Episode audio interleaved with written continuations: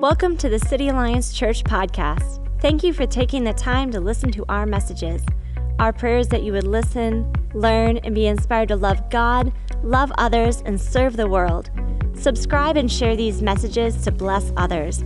Here's this week's message. I want to welcome you here. Thank you for coming in person and watching online as we're in the midst of a series that we're calling 40 Days of Prayer. And right now, if you've kind of following the church calendar, you know that we are in a season called Lent. And Lent is a time of reflection. It's a time of preparation for Easter where we celebrate the resurrection of Jesus from the grave. And so in preparation, we have been kind of slowly walking through what's known as the Lord's Prayer pattern. Uh, you know, the disciples once went to Jesus and said, Jesus, you are so good at praying. Like, we, for us, it doesn't feel like it works. It's kind of laborious. Can, can you help teach us how to pray, Jesus? And Jesus is giving them a master class on how to pray. And so we've been kind of working through each of the Lord's Prayer clauses starting last week. And one of the things that I shared last week was think about the Lord's Prayer as like hyperlinks. You guys know what a hyperlink is? Like on a website or on your phone, you, you click on a hyperlink and it opens up a whole new web page or opens up a, an image and kind of helps you see more. And so each of these phrases in the Lord's prayer pattern opens up, uh, you know, more kind of possibilities for us to kind of dig into. And I think I have some good basis for this because when you looked at how the rabbis taught in the first century, they would often do that. And Jesus was a rabbi. He was a radical rabbi in the first century. What, G- what rabbis would do is they would say a phrase, they would say a sentence, and their disciples knew that it was referring to other parts of the scriptures. And so Jesus is, pre- is preaching and teaching in the same way as a first century rabbi. And so I'm excited today about diving into this clause, Your kingdom come, your will be done on earth as it is in heaven, because like I said, it's a small phrase, but it has some big implications for our lives and for our city and for our world. But before we do that, I want to let you know of an opportunity that we have coming up. Uh, many of you know this, that on April 9th, we will be celebrating Easter Sunday here. And uh, Easter, again, it's a time where we celebrate the resurrection of Jesus. This is like the biggest day on the Christian calendar. But also, what's kind of interesting about this is that it does actually have a cultural significance. Easter is one of two or three days that people who are spiritually uninterested or spiritually curious will actually come to church.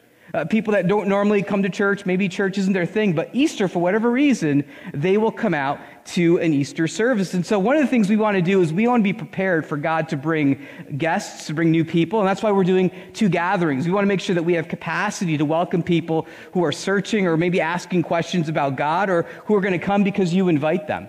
But I also want to share with you that we have some other areas where we would love your help on Easter Sunday. And that is, we need some areas where folks can maybe volunteer and serve. And one of those areas is City Kids.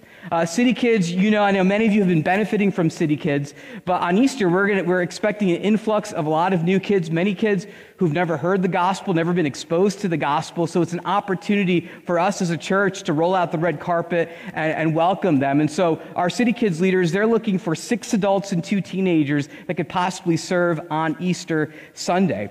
And also, we're looking for folks that would help on our greeting team. As, as we have two gatherings, we would love to have two teams of people to welcome people in as they're kind of coming in and trying to get settled. And so here's the ask. Here's the ask. It comes down to this. Would you consider attending one and serving one on Easter Sunday. We want you to attend, we want you to celebrate, but would you also consider serving on Easter Sunday, whether on one of our greeting teams or with our city kids, as a way to, again, engage folks who are going to be coming probably for the first time to church, or maybe the first time in a long time, an opportunity to welcome back prodigals who are finally making their way back home. So, if you're interested, I'd like to pray, ask you to be praying about this.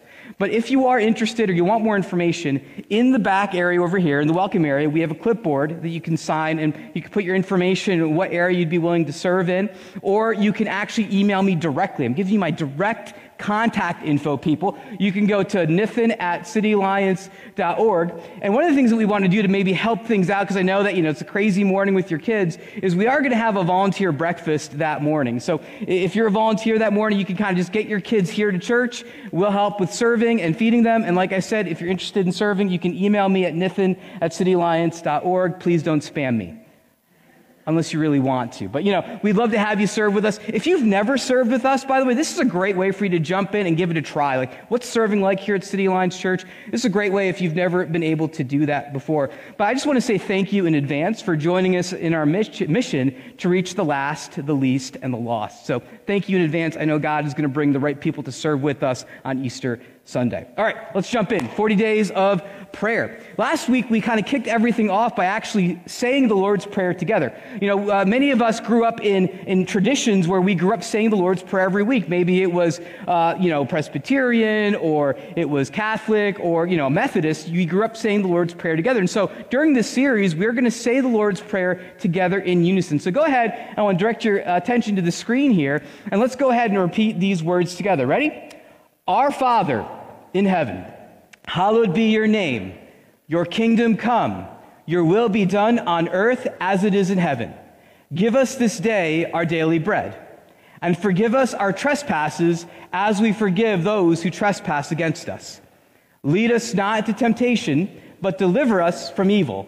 For yours is the kingdom, the power, and the glory forever and ever. Amen.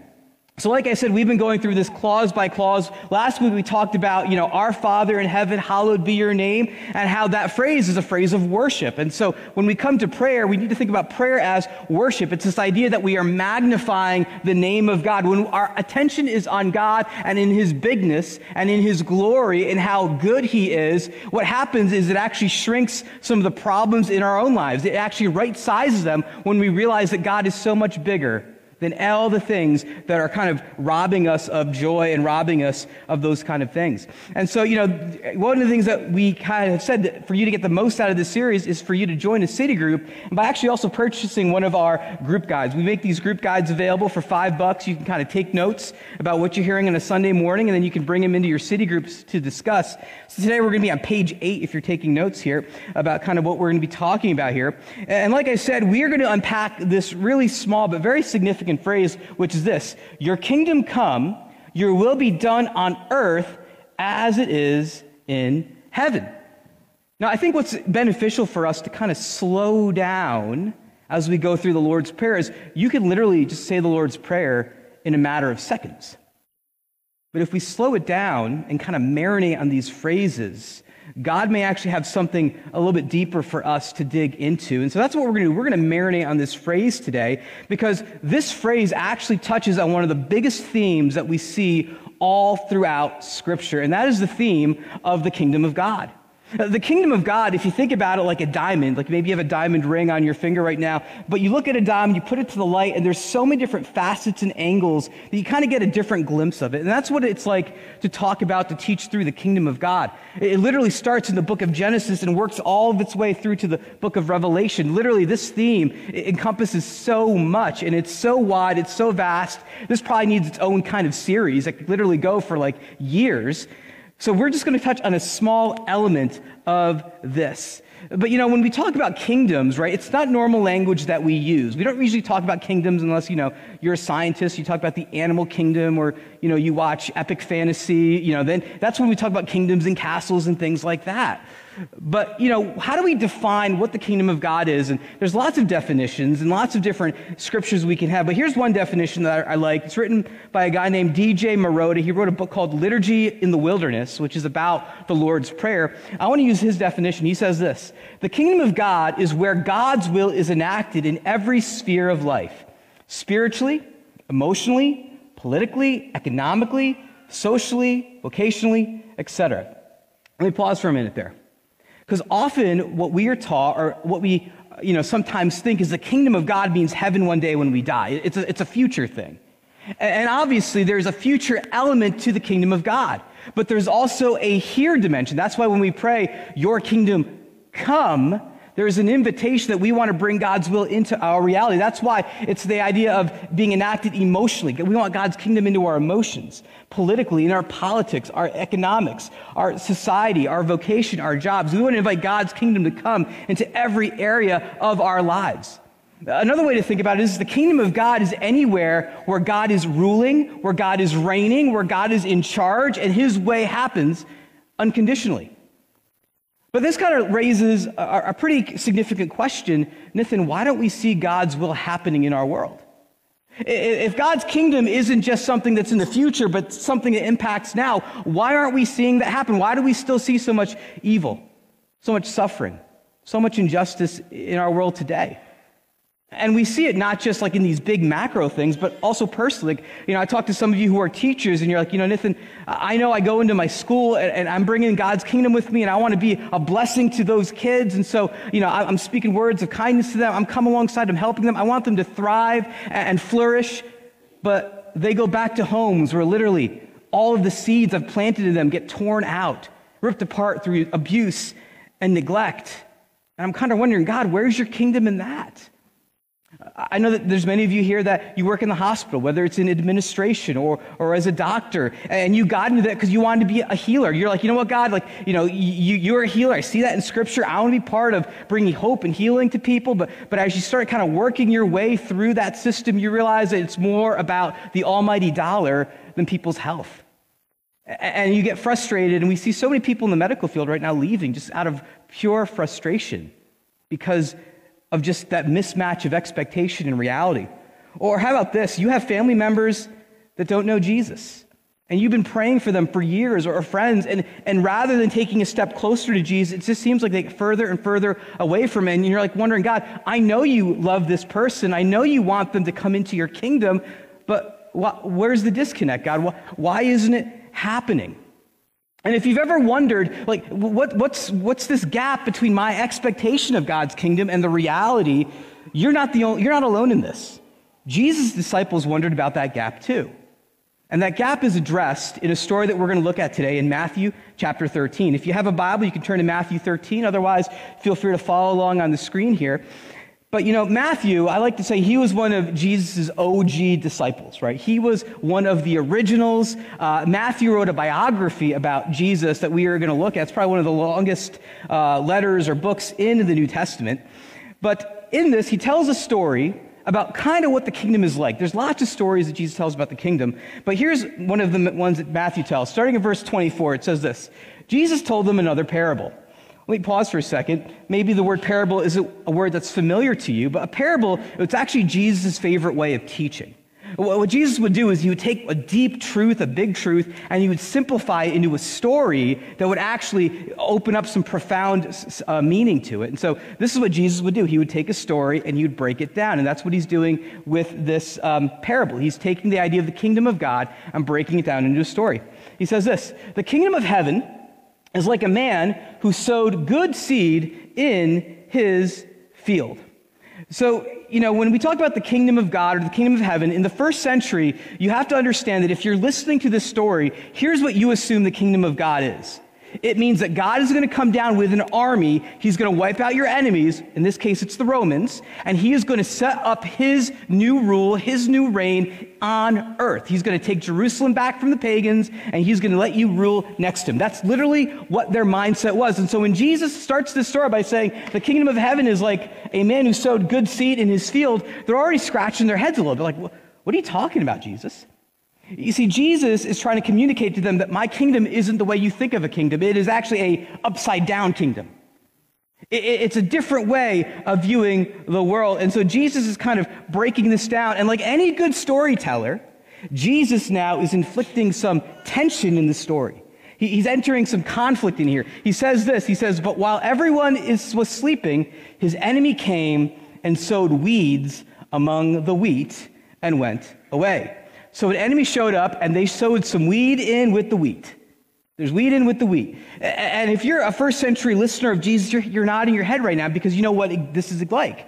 Because we actually have written record of farmers in the first century who are like, this rival farmer came into my farm and planted these weeds, these poisonous weeds that are sucking this, the energy out of my plant. So, like, this is literally like a historical event that Jesus is referring to. And so, as Jesus is kind of telling the story, he's breaking this down. These harmful weeds are in there. And so, Matthew writes this he says, When the wheat sprouted and formed heads, then the weeds also appeared. So, the, you know, the farm hands are there and they're looking around and they're like, well, okay, we got wheat. Wait, what's all this other stuff?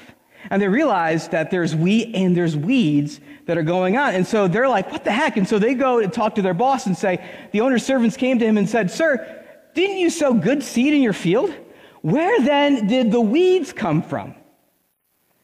He says, An enemy did this, he replied. The servants asked him, Do you want us to go up and pull them up? So, so this is the scene, right? The, the, the, the, um, the, the, servants are like, hey, boss, listen, there's all these weeds everywhere. They're with the good wheat. What, what, what, where did this come from? And he's like, well, listen, just calm down. An enemy must have come and so the see, this happens every once in a while. And so finally, the, you know, the servant's like, well, what do we do about this? Like, we can't just let, let, this, let this happen. So one of them's like, oh, I know what we got to do. Uh, uh, we got to whack out, we got to whack down the weeds.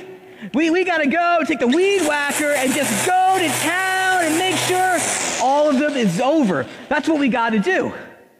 At this point, the owner's like, uh, no, we're not going to do that. Because while you're weed whacking, you may root up the wheat with them.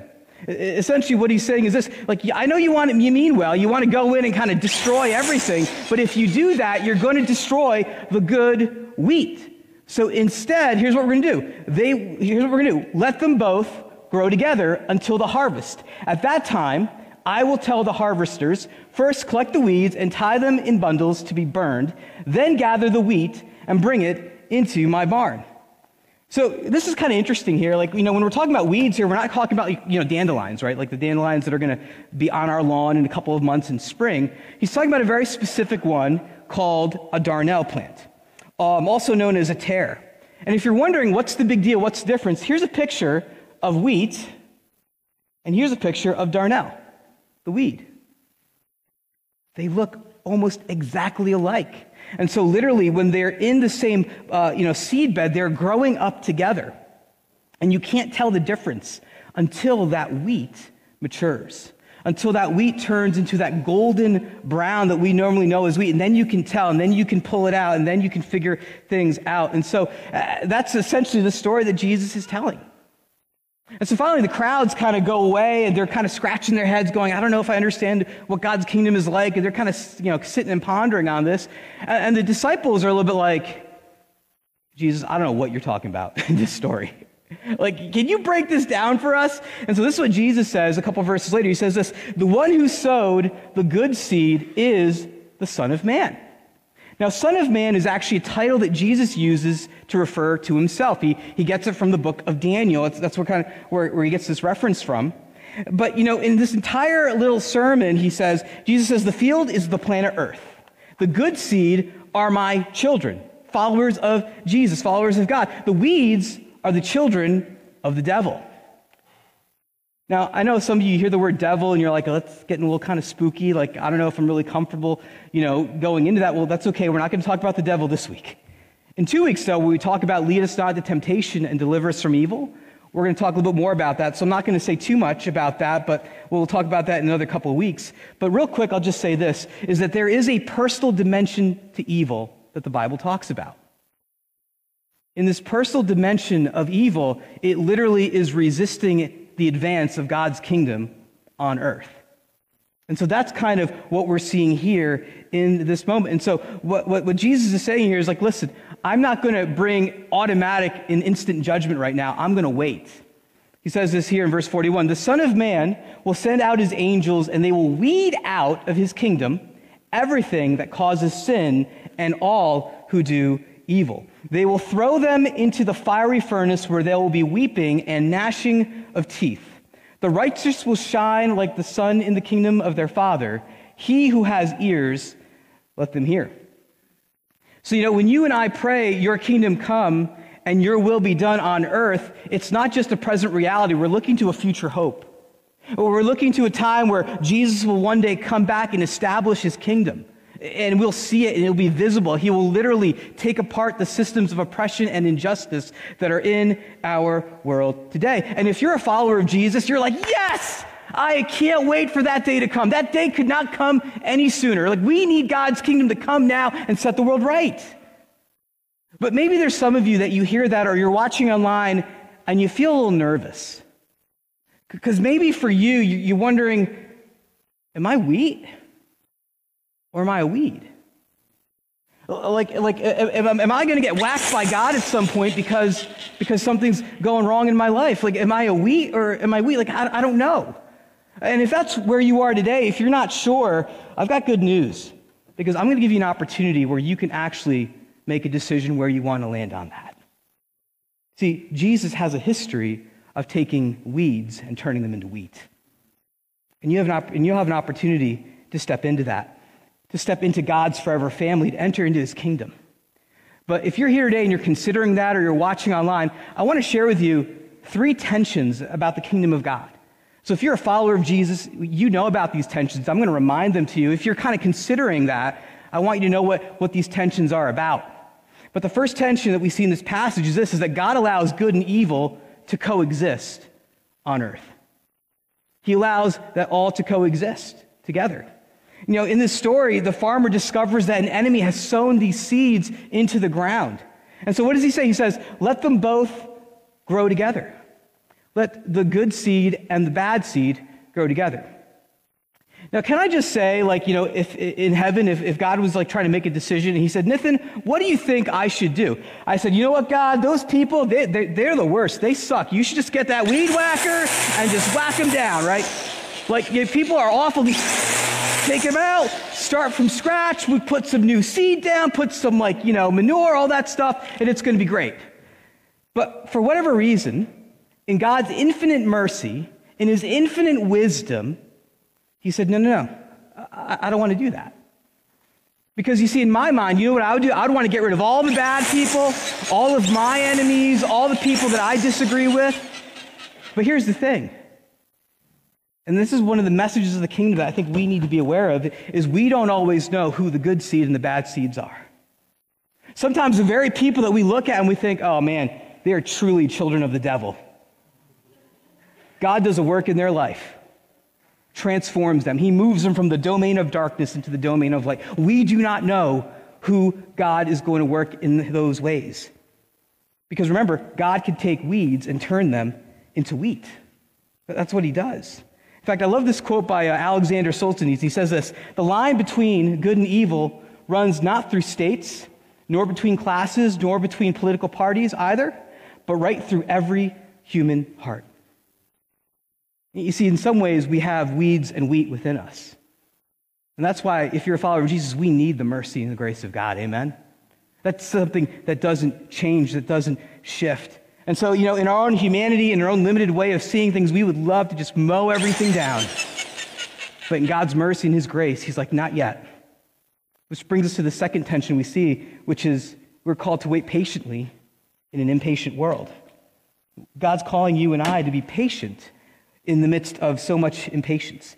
Because the truth is, we want the same thing that the people in the first century wanted, right? This is what they wanted in a Messiah. They wanted a John Wick Jesus know what I'm saying? They literally wanted the Messiah, they wanted Jesus to come in and just cut everyone down that didn't agree with them, that didn't like them, and then they would be free to kind of do whatever they want. Because, you know, John Wick Messiah is on my side.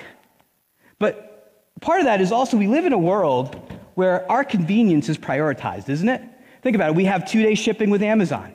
Like literally, like before I put what I'm looking for in Google, the ads start to show up. Like I don't know what kind of witchcraft that is, but that's just that's just the reality that we live in.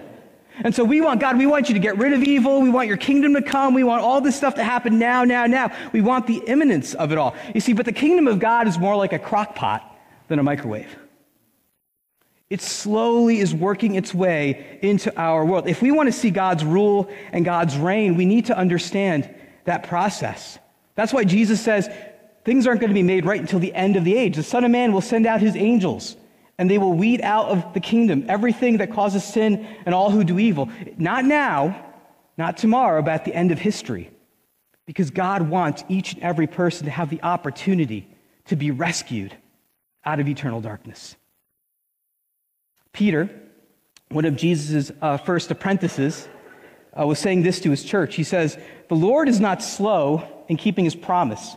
By the way, the promise here is the return of Christ because at, the point, at this point they're experiencing some intense persecution. He says, as some understand slowness. Instead, he is patient with you, not wanting anyone to perish, but everyone to come to repentance. Listen, if you're a follower in Jesus in this room, you know your own issues in your life. Amen? And your God is patient with you. And there's people in our world who are far from God, and He is patient with them. He is at work in their lives in ways we can't even see, and He is working in their lives because remember, He takes weeds and He transforms them into wheat. That's what he wants to do. God wants to take his enemies and transform them into sons and daughters, to take them out of the kingdom of darkness and bring them into the kingdom of light. When you and I pray, God's kingdom come and God's will be done on earth as it is in heaven, it's a crockpot prayer. It's a prayer where we're willing to wait for God to bring about his kingdom, his justice, and to see as many people as possible come to Christ. Which really introduces this third and final tension that we see in this passage, which is this the kingdom is inward and outward. You know, there's actually a debate among Christians whether, you know, Nathan, in fact, I had a conversation with someone this week. The kingdom of God, it's, it's just spiritual. Like, it's just about, you know, you and Jesus and getting to heaven. Like, that's it. Like, it's not about all this other stuff. And, then there's another tension where another group of Christians admit that it's not about that. That's so individualistic. It, it's about, you know, break, it's, it's about working with systems and, and, and changing the world in these big kind of macro ways. And so there's this debate that kind of happens over that. And here's the thing is we do see a personal spiritual dimension when we talk about the kingdom of God.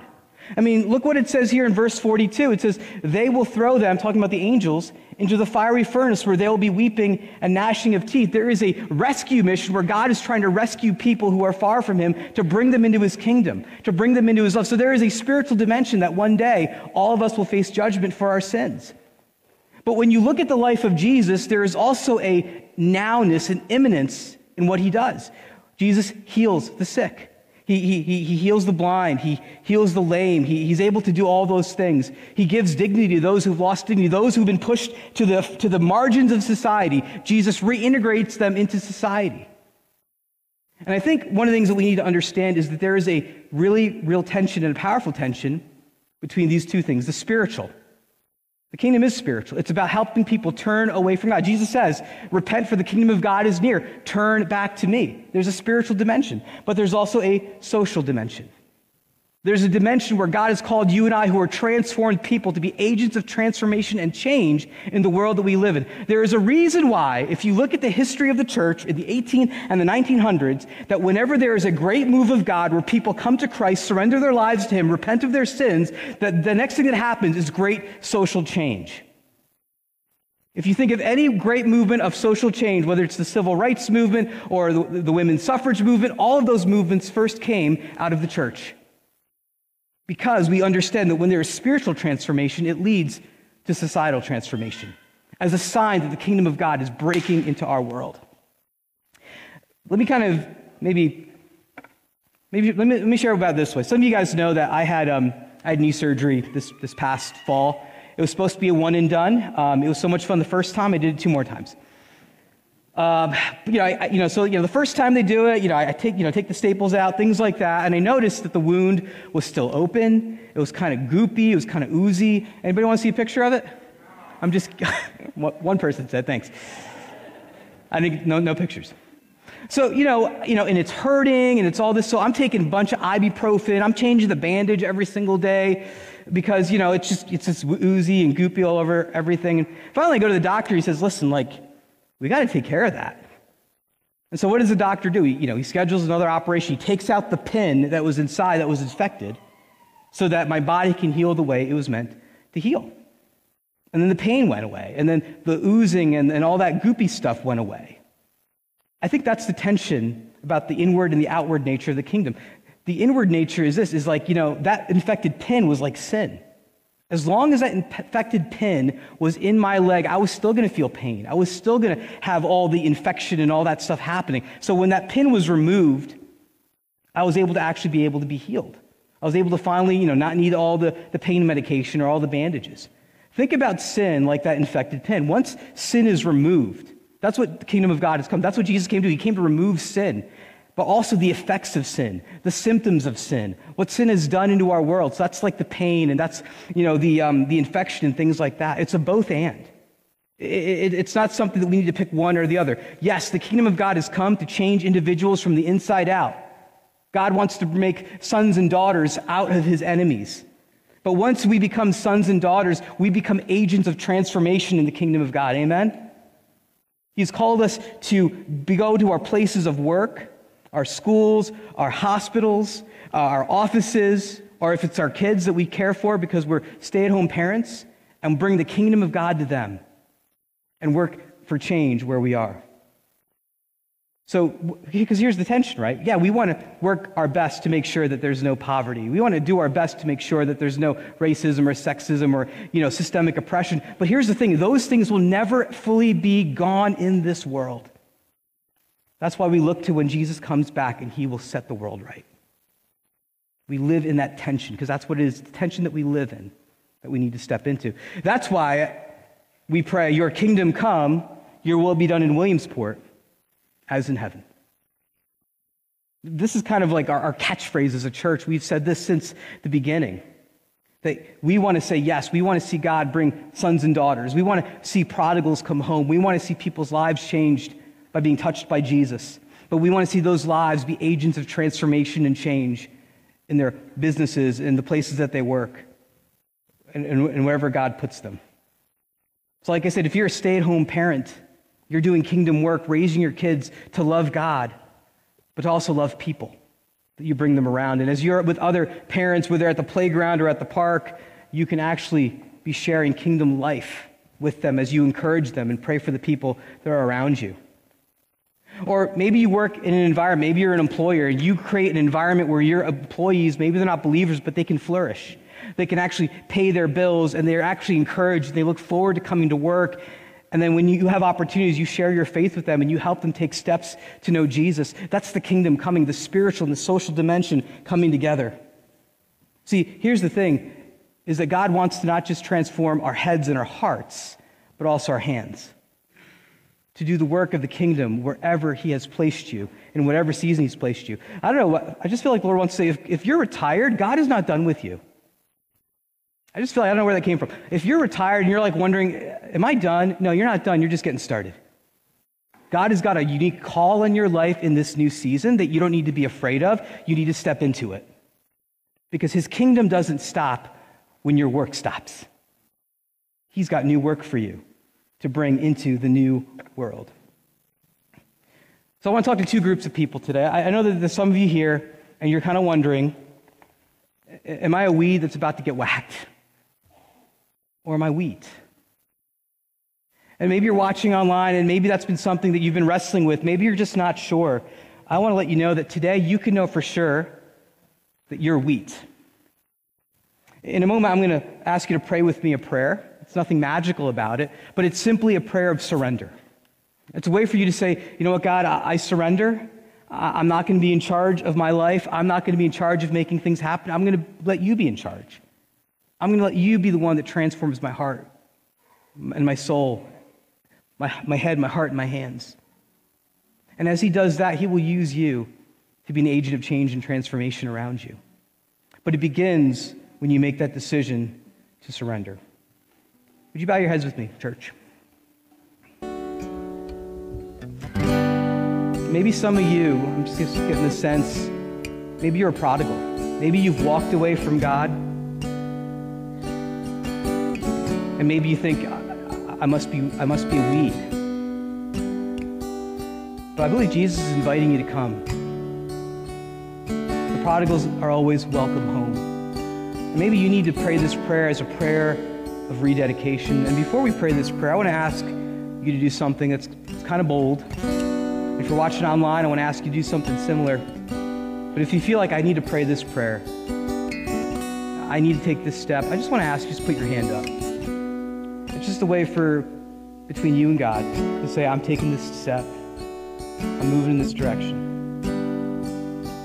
I see your hand, put them down. But I want you to pray this prayer with me. In fact, I want to invite you to pray it with me out loud. In fact, can we all pray this out loud together so no one feels alone? Let's all repeat after me. Lord Jesus, I confess that I'm a sinner and I need a Savior. I've been doing things my own way. And I want to come back to you. Give me your Holy Spirit